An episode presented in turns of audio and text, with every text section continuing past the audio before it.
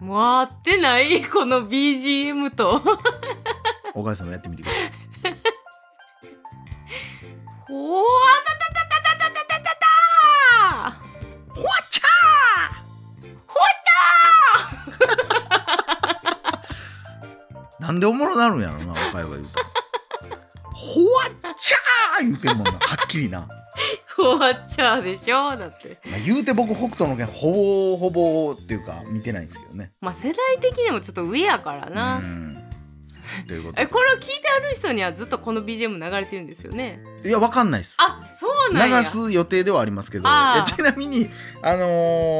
の間のその曲、BGM かけるっていうので、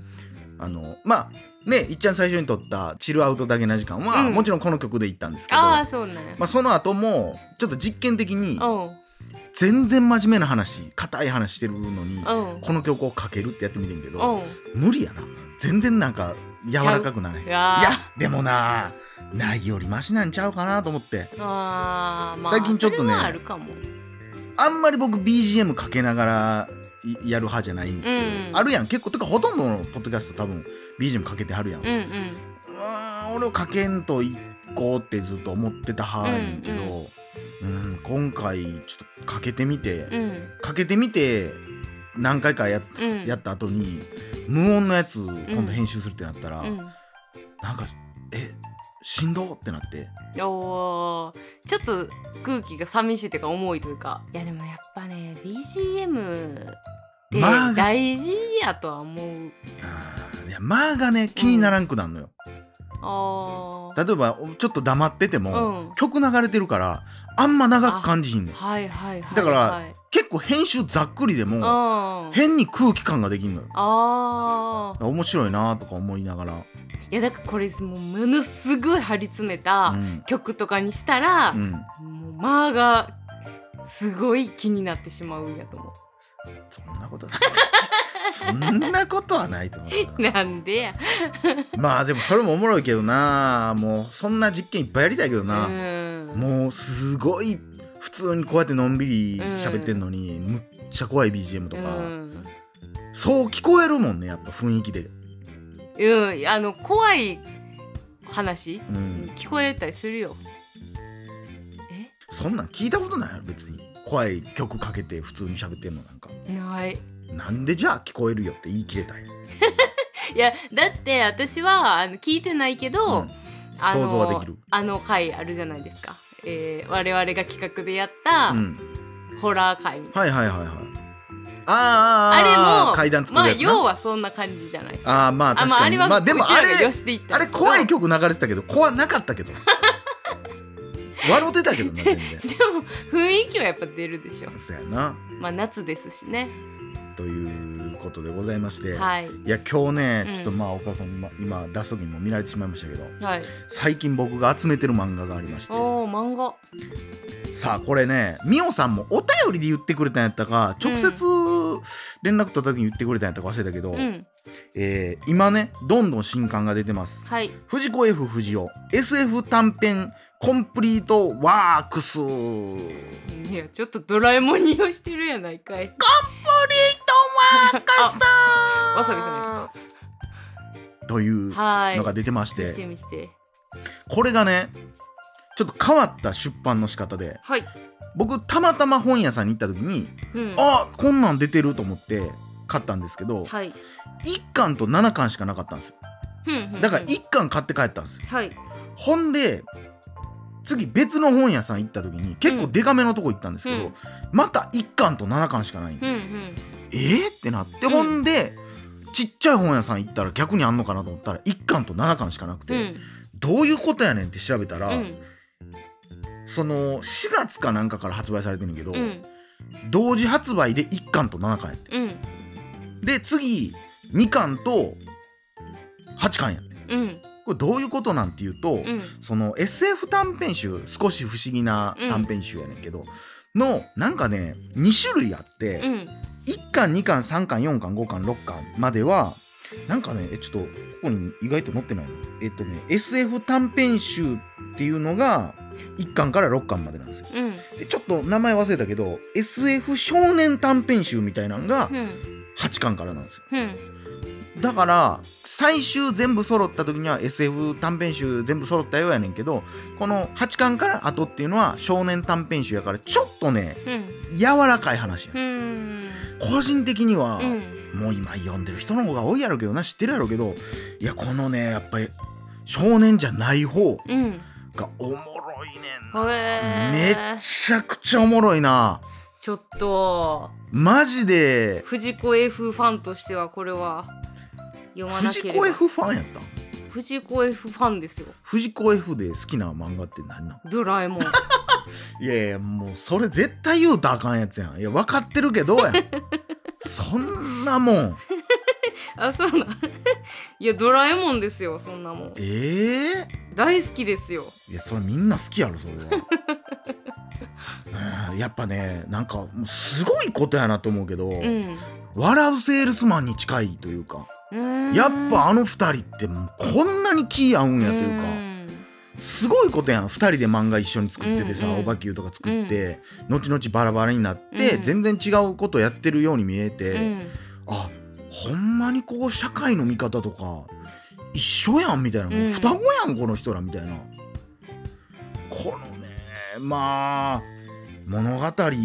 一個一個ね説明していくわけにもいかんけども、なんか結構ダークな。 F さんだってなんかもともとちょっとそういう路線ですもんね。 SF 好きやし。そうやな。だからこうちょっとそのダークファンタジーみたいな感じやんね。やしやっぱ昔とかまあ映画監督とかでも好きな人多いけど、うん、ヒッチコック劇場とか、うん、トワイライトゾーンとか、うん、ほんまにそういうのに影響受けてんねやろなって、うん、まあ何が先なんかわからんぐらい。でもほぼ君の名はやんみたいな、うん、ストーリーとかもあったり面白そう、うん、このね僕がちょっと面白いな、何がこの物語が面白いかが分からんのよ、うん、でもすごい興味をそそるねんけど、この一巻に収録されてるボノム、うん、底抜けさんっていうエピソードがあるんだけど、うん、人吉さんっていうサラリーマンのおっちゃんを同僚の男の人がちょっと一緒に飲みに行きましょうよっつって、屋台、うん、おでん屋台屋さんみたいなところ行って、で人吉さんにと話をすんねんけど、うん、なんで人吉さんはそんな怒らないんですかっていう話が始まって、うん、いやこないだもなんか会社で別の上司かなんかがちょっと人吉さん今日仕事これ任されてくれへんみたいな言われて、うん、ああいいですよみたいなんて言ったら、あなんかあったんですか、いやちょっと他のやつみんなでちょっとマージャン行きたくてみたいな、だから4人分の仕事お願いしますとかって言われても、あいいですよみたいな感じでやって、うん、もうすごい人がいいね。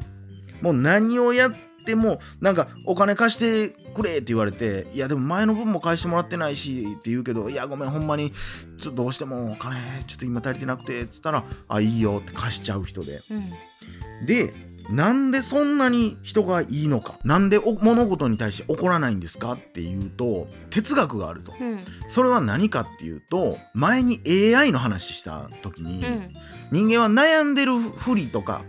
自分は考えてこういう結論を出したって言ってるけど、うん、実際は例えば今日自転車で行こうかな、どうしようかな、雨降りそうやな、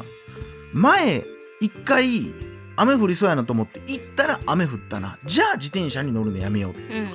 ていうことで判断してるやん、うん、っていうことは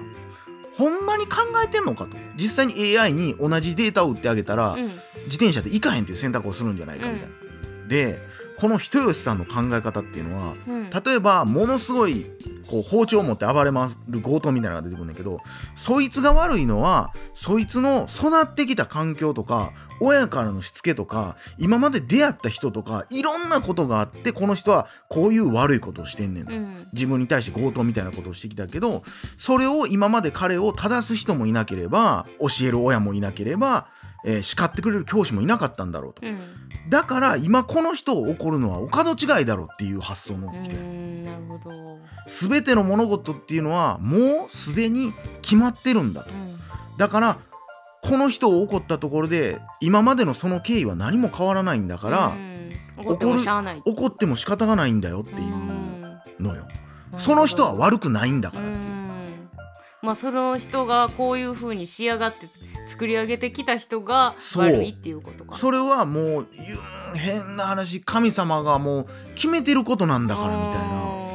な。なるほどね。さあその人吉さんがどういう結末を迎えるのかっていうのがまたこれのおもろそうところなんですよ。読むわ。いやこれね1巻2巻のねこの表紙にもなってますけど、僕もすごい好きなんがこのノスタルジーっていうおじいさんのじい、このエピソードも僕はすごい好き。なんかなんやろな、やっぱ藤子 F 不二雄、これはちょっと今時あんま言うのはちゃうかもしれんけど、この話多分女の人が読んで、おもろいなってなるんかどうかちょっとわからん。なんかすごく男心をくすぐる物語やなとは俺は思ったけど、いやぜひねちょっと皆さん、まあ僕もねみおさんからおもろいですよとか言ってもらった身なのであれですけど、てか多分今まで番組でも他の人にも言われたこともあったと思うんだけど、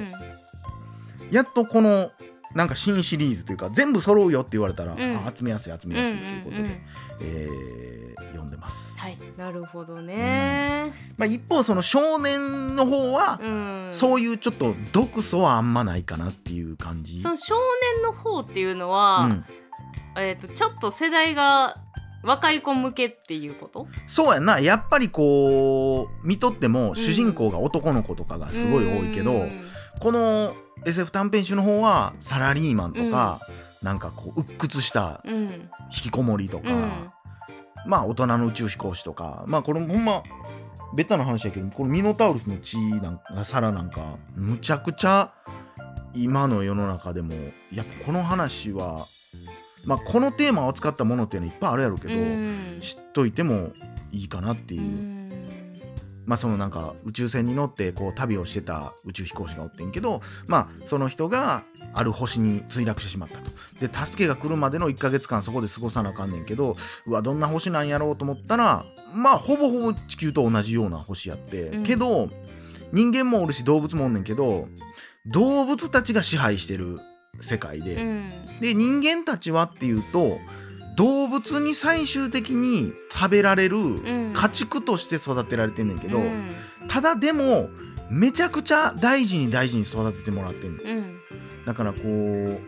その主人公がある女の子と恋をすんねんけど、その女の子が私実は今年の、なんか名誉何々みたいなのに選ばれたのみたいなって言ってて、それは何かっていうとその王宮まで行って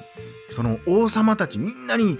食べてもらえるみたいな、もうそれがもう名誉で嬉しくてって言ってるけど、もう主人公は君は何を言ってるんだって、なんて野蛮な国なんだみたいな。でその動物の王たちのところ行ったら、いやいやこれこうで、いやこんな人間を食べるのおかしいだろみたいなって言われて、いや何がおかしいのかが分からへんみたいな。いやうちのこの星ではすごい人間に対して愛情を持って育ててるし、人間も私たちに食べられることをすごくいいと思って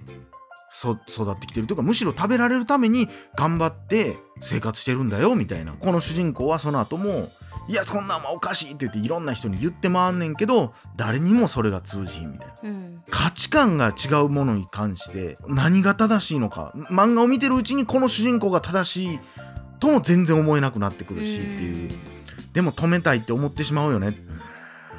なんかそういう感覚って多分普通に海外とか出たらさ、普通にその直面するようなことやと思うけど、そこを漫画にするって面白いですよね。だからまあ単純に言ったらね、こう、まあ、日本で昔は食べられてたみたいなのあるやろうけど、犬食べるとか今もあったりするやろうし、それに関して俺らはなんて野蛮なことってなるけども、そこにちゃんとこうなんやろうな、その人たちなりの感謝の気持ちがあったり、それに対して愛情を持って育てて、神様にもちゃんとこうお祈りして、私たちの血となり肉となり、それこそゴールデンカムイとかでもそんなん出てくるけど、なんかそういう発想のもとこう分かり合う分かり合わへんみたいな話がね、やっぱりね面白い、これがもう何十年も前に書かれてるっていうのはやっぱすごいなっていう。ということで、まあ、今更なのかもしれないですけども、ぜひね、今皆さん新刊どんどん出ていってますので、藤子 F 不二雄 SF 短編コンプリートワークス集めてみてください。はい、以上、柴山健でした。おかよでした。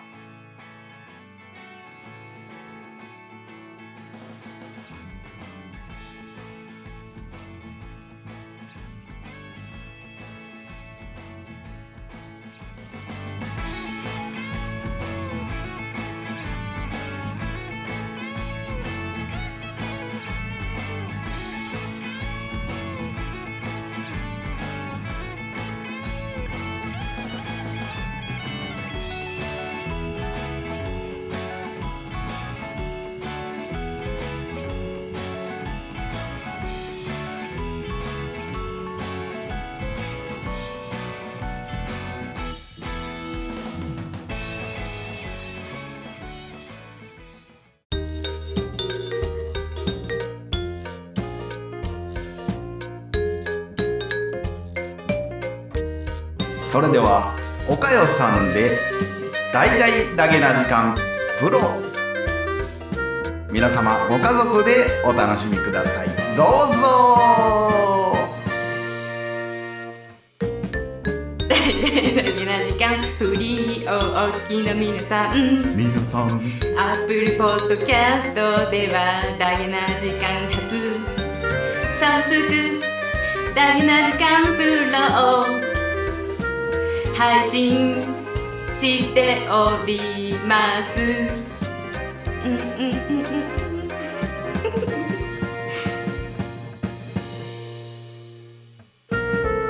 数十時間にも及ぶ過去のスペシャル音源や最新エピソードをいち早く聞くことができます。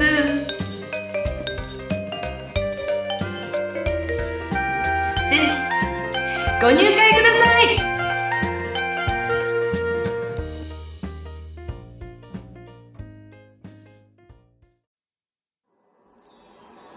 ポッドキャストを最後までお聞きいただきありがとうございました。だいだいだげな時間では番組へのご意見、ご感想、または取り上げてほしいテーマを募集しています。応募は dddjk.net にアクセスして応募フォームからお送りください。D が3つに JK1人 .net と覚えてください。皆さんからのご応募お待ちしてます。18秒。え、もう嘘や。また頑張ってください。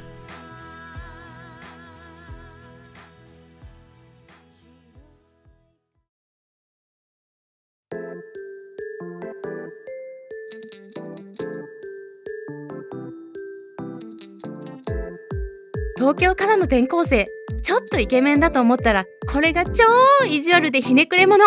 え、何？同じ部活に入るって。